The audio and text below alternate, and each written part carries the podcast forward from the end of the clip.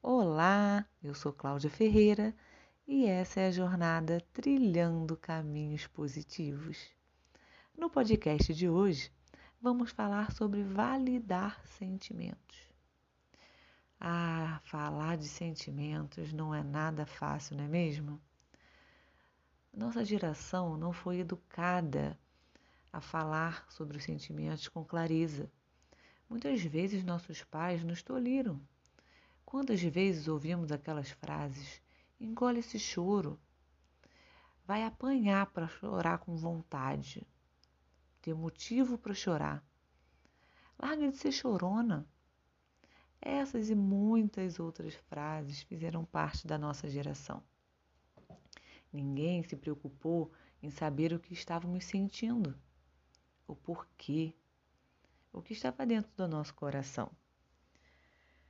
E hoje é muito difícil para a gente saber educar as crianças olhando para os sentimentos de uma outra forma. Ainda está muito enraizado esse, esse protocolo na gente. E como a gente reproduz o que fizeram com a gente, fazer de um outro jeito, lidar com o sentimento de um outro jeito, ainda é uma barreira.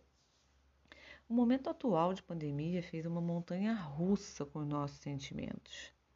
Pelo menos comigo.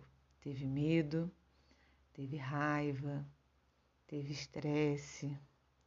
Nossa, realmente uma montanha russa. E nossos alunos, o que será que estão sentindo? Como chegarão nas escolas? Que sentimentos levarão e como eles aprenderão a lidar com o que sentem? Eles vão aprender sobre os sentimentos nos observando, percebendo como lidamos com os sentimentos deles, percebendo nossas atitudes em relação ao que eles estão sentindo e ao que nós mesmos estão, estamos sentindo. Validar sentimento é você nomear, é você olhar para a criança num momento de estresse da criança, no momento de raiva. Vamos dar um exemplo claro. A criança não quer sair do parque.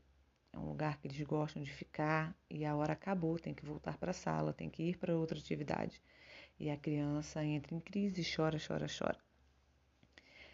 E aí é hora de validar esse sentimento. Dá um chute.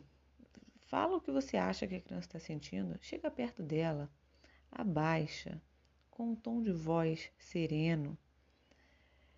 É dizer o que você acha que a criança está sentindo. Olha, eu acho que você está frustrada, porque você queria ficar mais um pouco no parque e é hora da gente ir para a sala.